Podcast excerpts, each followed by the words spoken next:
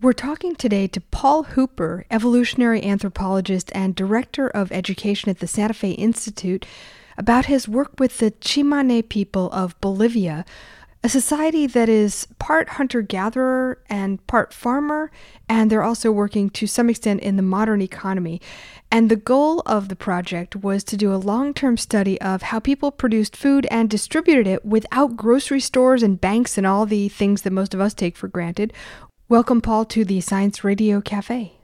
Thanks so much for having me.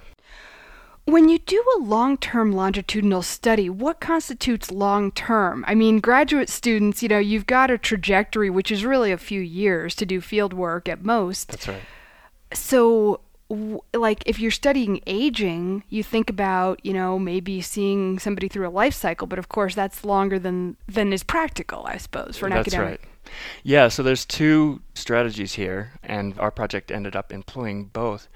One is that you can learn a lot from what we refer to as the cross section. That is, if you look at a, a snapshot in time and collect data on people at different ages and you're able to see, for example, uh, compare the productivity in terms of food production of a 40 year old versus a 17 year old that are actually contemporaneous.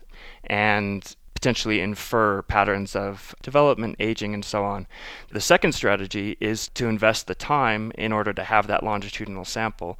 And what we ended up doing is basically a kind of a one two punch in terms of starting with the cross section, which is all you can get in the first or second year of data collection, but then to continue that out. And at this point, we have over 15 years of data. Let's talk about some of the things you studied, which is the food system, among other things. They're both hunters and farmers. That's right. Yeah. So not hunter quote unquote hunter gatherers. Yeah, it's kind of hunter gatherer plus. So it's cultivated grains, maize, plantains, manioc are really essential to the Tsimane diet, but at the same time that they farm through extensive horticulture, they also are going out to the forest to collect fruit, to be able to hunt animals. They're fishing out of the rivers. And so, in order to have a full complementary diet, they're combining the food that you've produced through hunting and gathering with that which is produced through farming or horticulture. So, what animals do they eat? The most common animals are a species of deer and also peccary, which is a, a kind of a wild pig native to South America. It's delicious. I bet it is. what are the tools they use to hunt? In the past, they primarily used bows and arrows. These days, hunting is primarily uh, accomplished with rifles, shotguns, or 22 caliber rifles. I actually have a database on hunting methods that I was surprised to see that it's actually remarkably common that folks bring back animals that were killed simply by hitting them with a stick or a machete. Often the hunting is opportunistic, that is, you're traveling through the forest and an opportunity to pursue an animal comes up, and you may or may not have your rifle with you. But a well trained Tsimane hunter is often able to subdue an animal, whether or not they have the more modern technologies. Badass. Yeah, yeah, totally badass.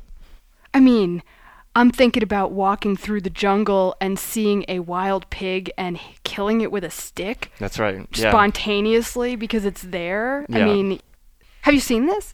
I, I haven't seen it myself, although the Tsimane are great storytellers, and a lot of the favorite stories, especially the men tell, are about hunting adventures. And so I've gotten to hear lots of tales of uh, these kind of chance encounters. In the case of coming across a, a peccary in the forest, that what you really want is a buddy with you, or, or even better, three or four buddies, so that you can kind of corral the animal. That's actually the really key step in being able to capture these pigs. And occasionally, if several men will go out hunting together, they'll be able to bring back a large number of pigs from a troop of peccary that can end up feeding nearly the whole village. So let's talk about that. As you say, in the absence of grocery stores and cash by and large, although they will talk about this, they must have some cash if they're buying um, rifles and ammunition. But in largely in the absence of those things, okay, so they, they hunt, they farm. How do they distribute the food? Great question. So, in order to be able to answer that question, we carried out a, a long term study in 11 different villages essentially we would interview every family twice a week about all of their food production activities who went to the forest who went to the field who went to the river and what food they brought back the second step was then to ask about the redistribution of that food. Um, and so we were actually able to map the flow of calories, the flow of energy across these social networks in a way that allows you to see the whole process from production to consumption. And so, what was that actually like? I mean, I heard stories. Christopher Boehm wrote a wonderful book in which he talks about hunter gatherers, and one of the things was that the hunter has to remain humble. That's right. Yeah. Did did you see that there? Yeah, absolutely. Yeah. So this this norm of not being too full of oneself is something that's common to a lot of foraging groups, including the the Tsimane. I think the logic is folks that are braggarts, that are maybe a little bit more selfish or, or boastful end up losing friends. And if you lose friends in a context where your social relationships are your insurance, they are your savings account, then there's a, a real premium placed on being able to maintain good friendships over time because these are the people that you're going to rely on when you're unsuccessful in hunting or when you break an ankle and are out for a few weeks. It's everyone else in the village that is going to be able to, to come to your support. And so the hunters basically try to remain humble whether they want to or not because that's how it works. That's right. Yeah. And then, but okay, so let's say you bring home a large animal. Yeah. How is it then distributed? By the way, how big is this society? What are we talking about? Uh, today there are roughly 18,000 Tsimane mm-hmm. spread out across around 90 villages. And so a large animal comes back. What happens then? Right. So the larger the animal, the uh, the wider the distribution is. So something like a peccary or a, an anta, that uh, in English is a, a, tapir, which is one of the largest animals that they bring back. Uh, they also capybara is another species that they hunt, which is the world's largest rodent, as far as I understand. Very intriguing creatures. So with these large packages, large animals, generally when hunters will come back from the forest, there's a, essentially a, a primary redistribution where parts of the animal are first distributed to other hunters that were collaborating that may or may not have actually helped subdue the animal but are kind of part of the production effort. And then, secondary to that, there's basically pieces of meat that are being shuttled across the village. So, a 12 year old boy might be handed a leg of a, a, peccary and be told to take it over to, to Jose on the other side of the village. And then there's a third wave of redistribution, which is often those, you know, the head of household will receive that meat and then it'll be prepared into dishes that are then distributed out among children, the elderly. And so it's a process of diffusion that is very regular. And, and the bigger the, the animal, the more extensive that diffusion is. Is there like favoritism?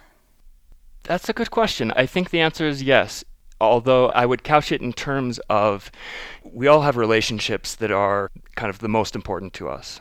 You know, there are folks that we feel closer to, other folks that might be more distant acquaintances, and the, the same is true for the Tsimane, and that is reflected in the patterns of food sharing in that generally the highest volume of food sharing is between close family members, between close friends. But then there's kind of expanding rings of familiarity as you go out from that core.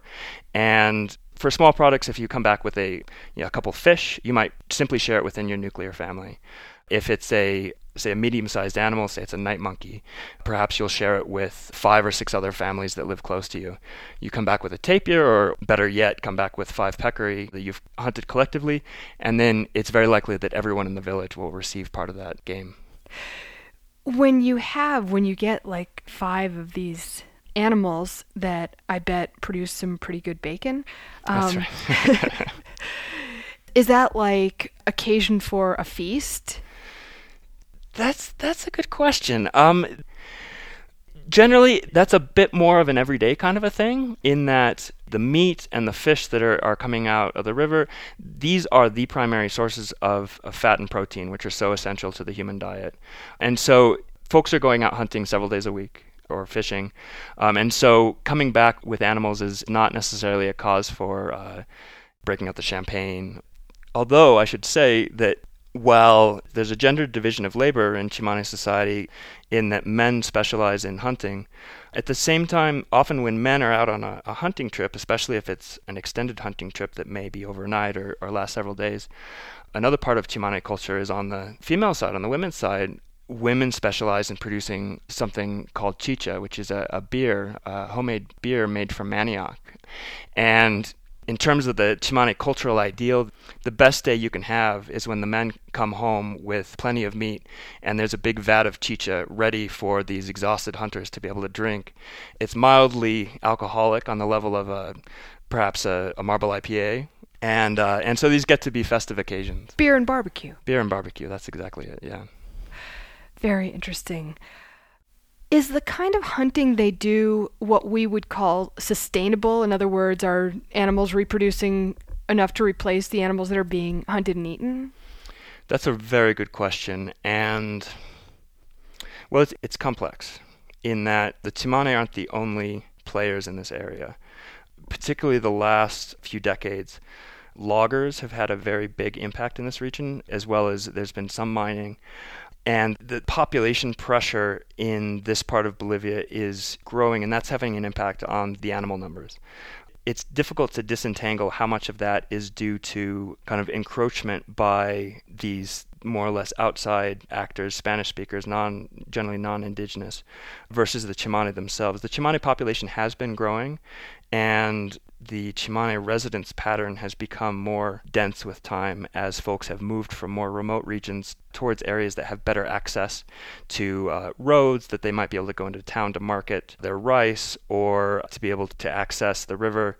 And so that's affected the distribution of people uh, in space, and it may be that those higher concentrations are having an impact on the, the animal population. Certainly, the older Tsimane report that the animal numbers today are disappointing compared to what they remember from their youth.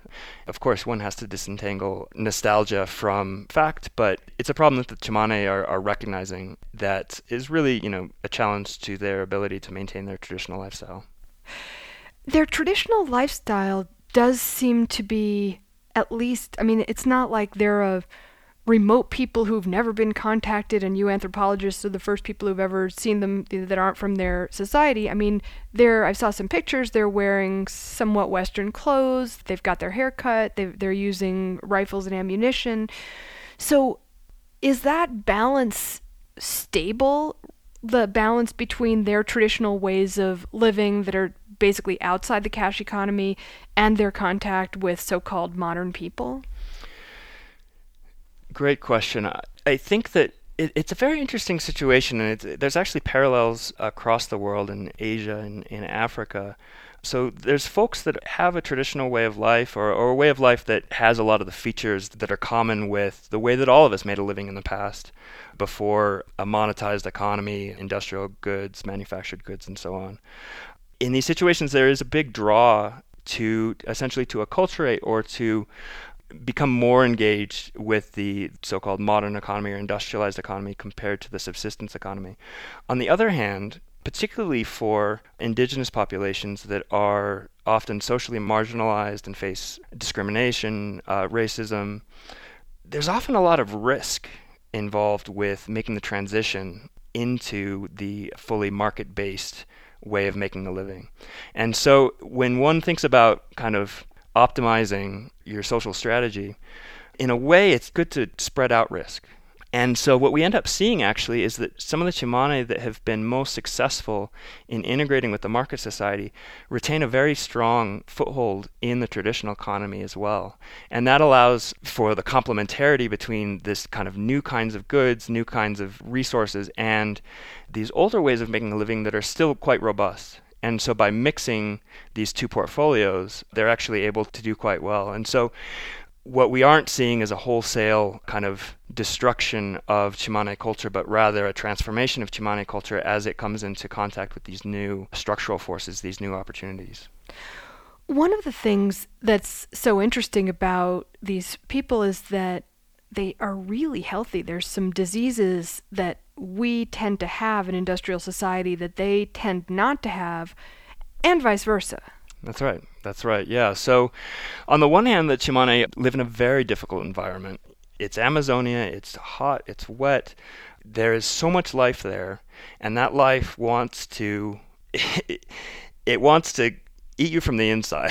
is, what do you is mean? the way that I think about it. So, parasites, pathogens, are very prevalent, and it's something the Tsimane face as a reality from infancy is the kind of constant threat of assault from these bugs, these creatures that are smaller than we are, and yet they are able to reproduce at a really fast rate and colonize our gut system, and that ends up being worms. Worm, yeah, worms, uh, helminths, roundworms, and so that is something that particularly in the high desert of New Mexico, something that we really don't have to worry about. And that ends up being something that is in some ways detrimental to Tsimane health, but it also is a primer for actually having a really healthy immune system. And so the Tsimane, with the exception of the very few Tsimane that have migrated into more urban areas, do not have the kind of autoimmune pathologies that have become very common in Western industrialized societies that don't face this pathogen burden. Allergies, Allergies rheumatoid arthritis, things like that. That's right. Even acne is. Uh, they don't have acne. Yeah, so not to the extent that many of us are, are challenged as uh, adolescents here. And that, that also goes for things like type 1 diabetes, aspects of type 2 diabetes that have to do with immune response, as well as cardiovascular health and atherosclerosis. Heart disease. Yes. Not much.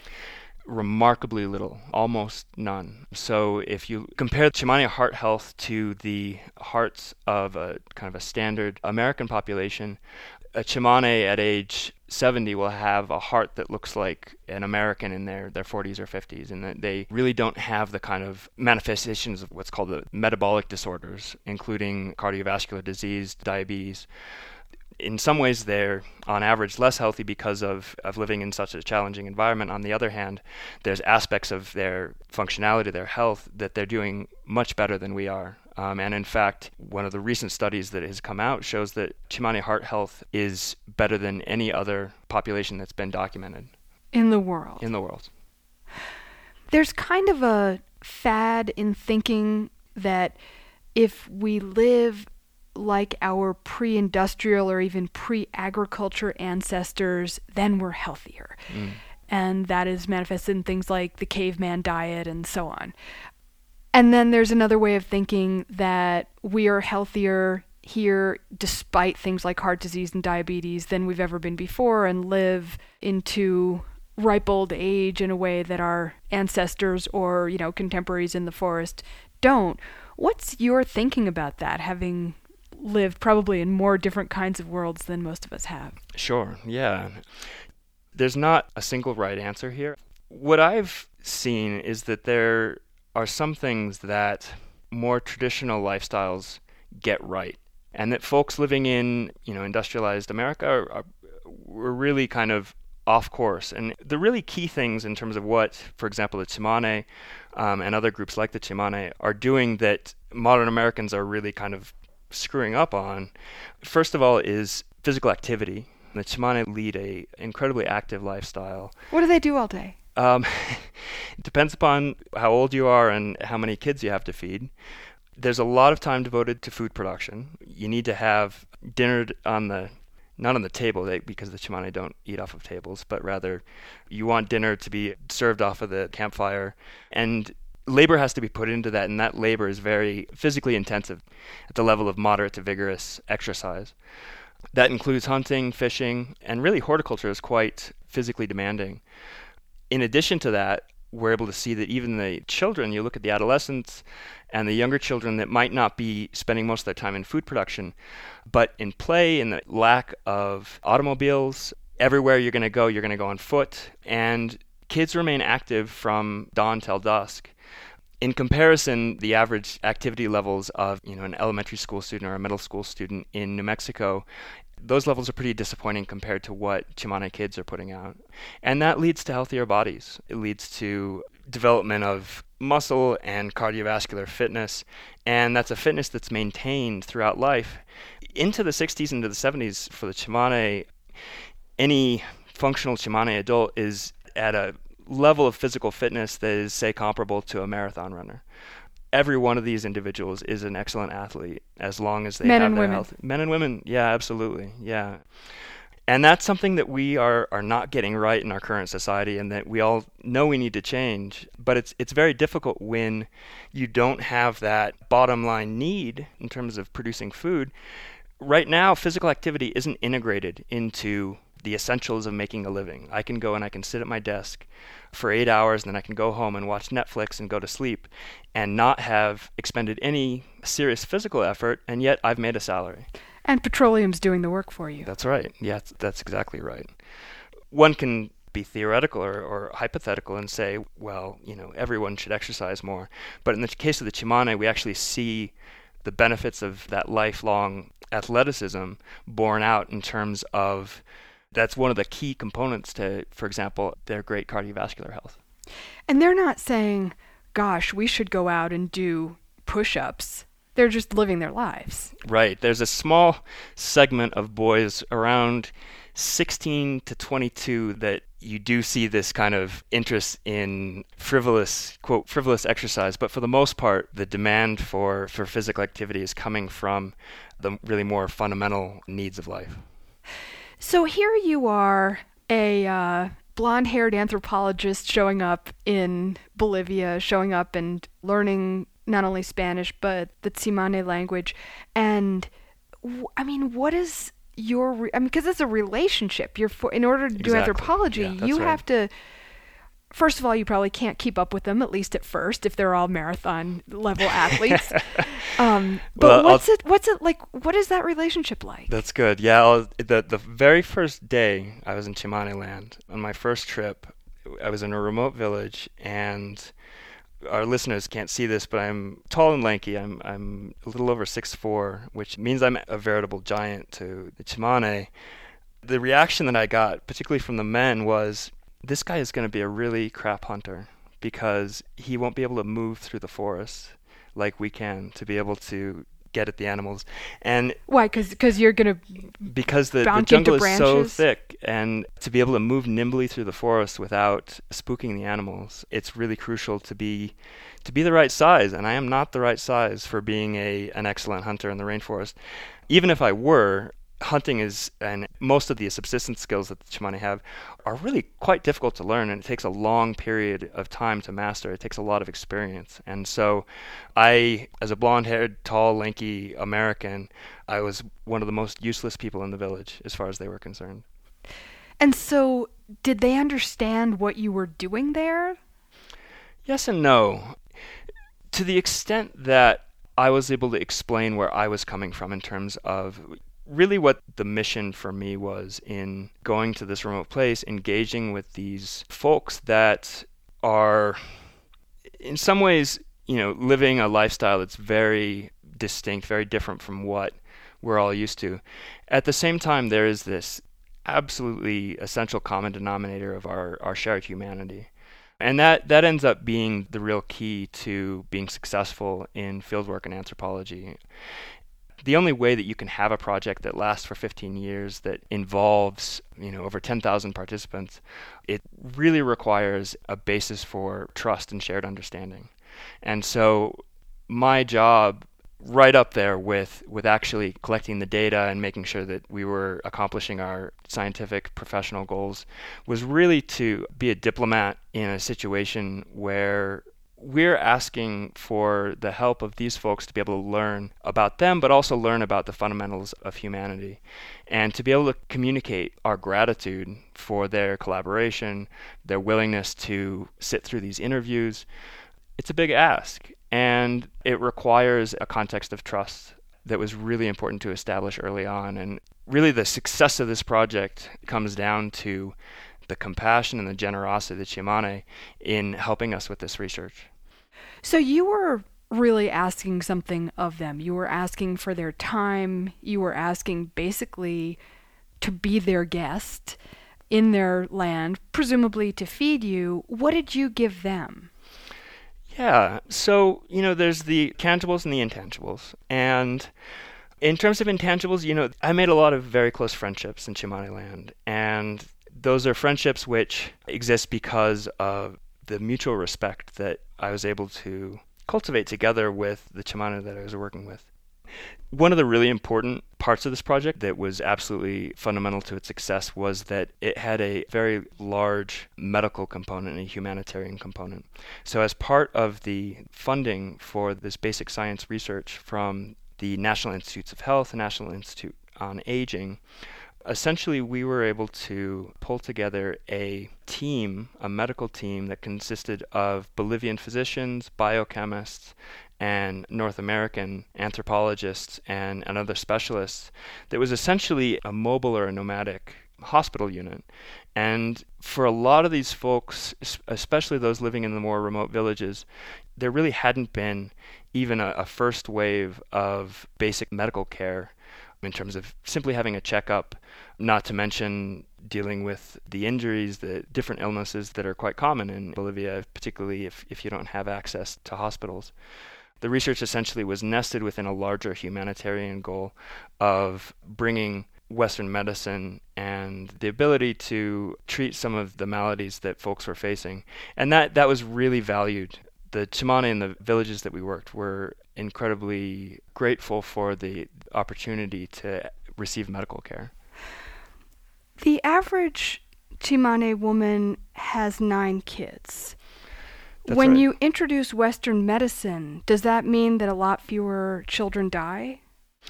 We have seen a drop in infant mortality over the past decade. Uh, we've also seen a drop in adult mortality.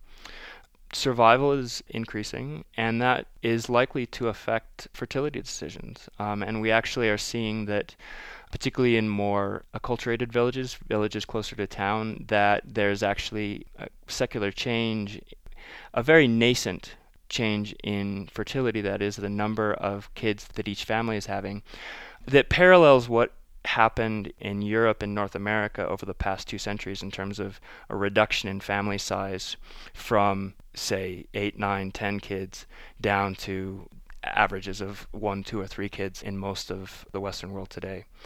And a lot of that is likely to do with changes in infant and child mortality, as well as the gains to formal education that allows one to get a job and earn an income in a market economy. That's something that tends to require needing to delay fertility in that if you're going to, for example, be in college until you're 22, it means unless you're going to stack starting your family on top of going to school, it on average tends to delay age of first reproduction. And so th- these are trends that we're starting to see in the Chimane. That said, because the Chimane are still relatively remote and there are not a lot of kind of education based jobs available to the Chimane, this transition is very, very early. You know, we won't be expecting Chimane families necessarily to drop to having just two kids within a, a generation. This is something that is likely to take several generations to play out. Do they have any like natural form of birth control or what are they using if they if they decide they don't want to have so many kids? There are uh, natural forms of birth control that are essentially available as products from the forest. There's some traditional methods, the effectiveness of which I'm I can't speak to honestly, except that there's a, certainly a belief and understanding that, for example, this herb or this plant may reduce the probability of having a child, even if it's not as effective as as using a condom or, or being on the pill. It's funny for me to read anthropology papers because I know now what is the average number of kids they have and what kind of worms they have and the 40 year olds are doing this kind of work and the 20 year olds are doing that kind of work and yet I don't feel like I know them. Mm. Give us a sense, a little bit more of a sense of like what their lives are like, what your what their days are like, what do they laugh about, what do they get angry about, what what's the deal? All right. Yeah.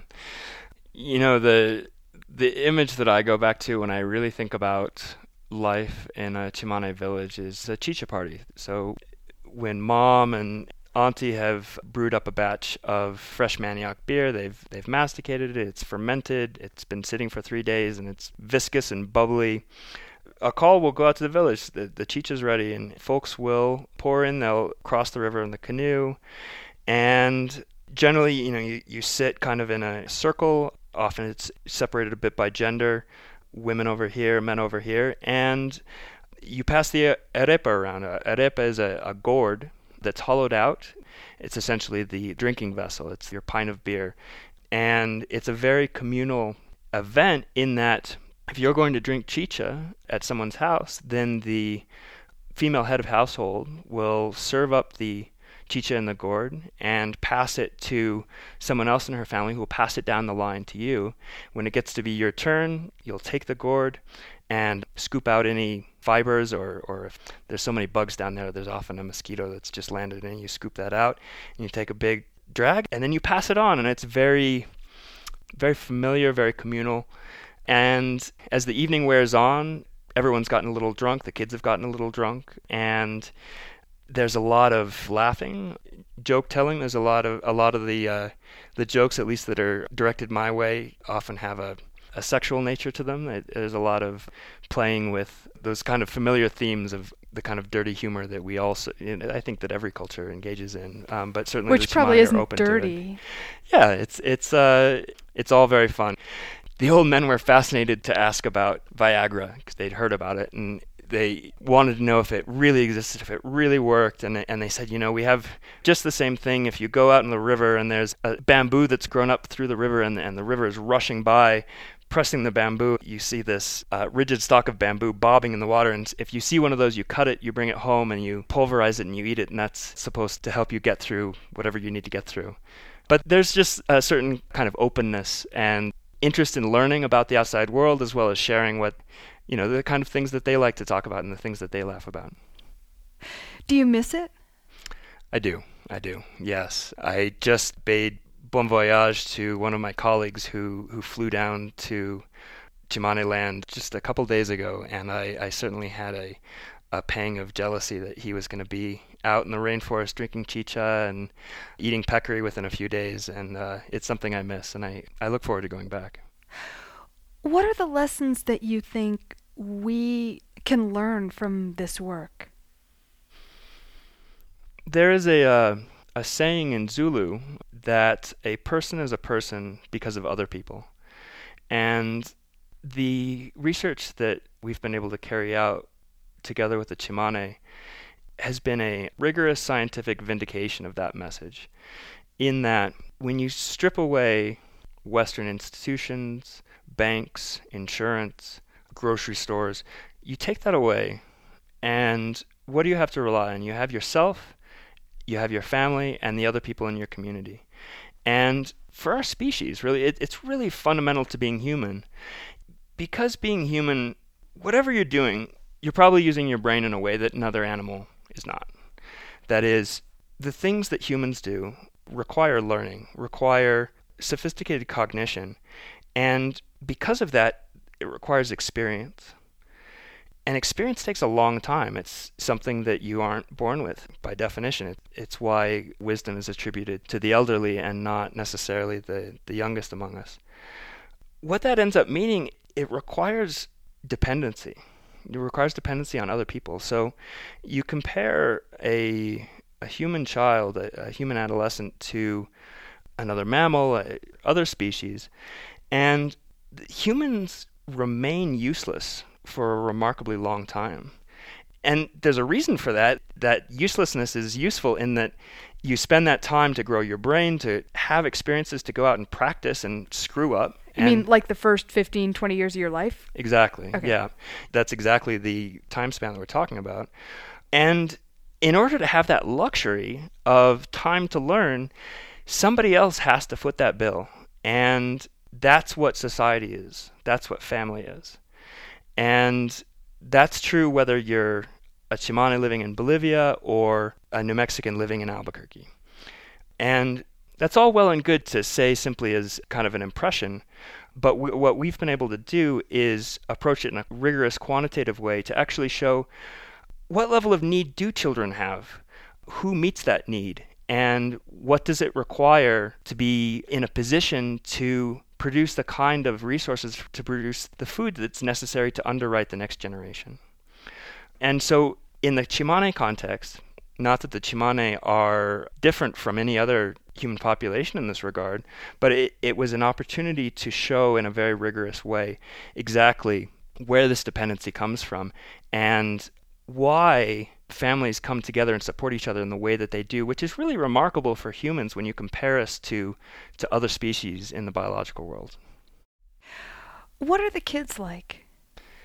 The kids are curious, often pretty hyper, remarkably grown up in a lot of ways uh, in terms of spending a lot of time.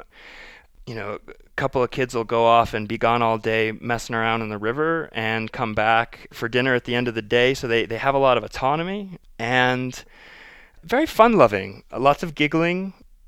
I uh, in 2014 I went to Bolivia. I, I took my daughter, who was three years old at the time, and that was a a really wonderful experience for me to get to see the children engage with not just a, a, North American, not an adult like most of the researchers, but to engage with a child. And one of the beautiful things that ended up happening is that you know children like to to mimic what the adults are doing.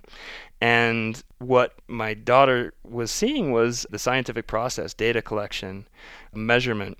And so she wanted to emulate that, as did the kids of the folks that we were interviewing. And so while I would be interviewing, you know, a 30-year-old dad about his time hunting, my three-year-old daughter and a, and several Tsimane kids would be measuring each other's height using the scales that were part of our medical team's equipment and uh, getting on the scale and then uh, stripping off their clothes and, and running into the river when they got hot. Um, and so getting to see that mixing of my family, my culture with the Tsimane families and the way of life there was, was really a, an experience that I'm very grateful to have had. Paul Hooper is an evolutionary anthropologist. He's director of education at the Santa Fe Institute. Thank you so much for talking with us. Thanks so much for having me. You've been listening to the Radio Cafe Science Edition. I'm your host, Mary Charlotte. If you have any questions, comments, or ideas for the show, please email me at mc at radiocafe.media. Please check out our website at scienceradiocafe.org. We're on Twitter at RadioCafeMC and at facebook.com slash radiocafe. Many thanks to Steady Networks providing managed IT solutions and computer support for thousands of people in Albuquerque and Santa Fe. You can find out more at steadynetworks.com. And they are part of Dotfoil Computer Services of Santa Fe, where I myself have been bringing my computer for many years, and they are awesome. Thanks for listening, and we'll see you next time.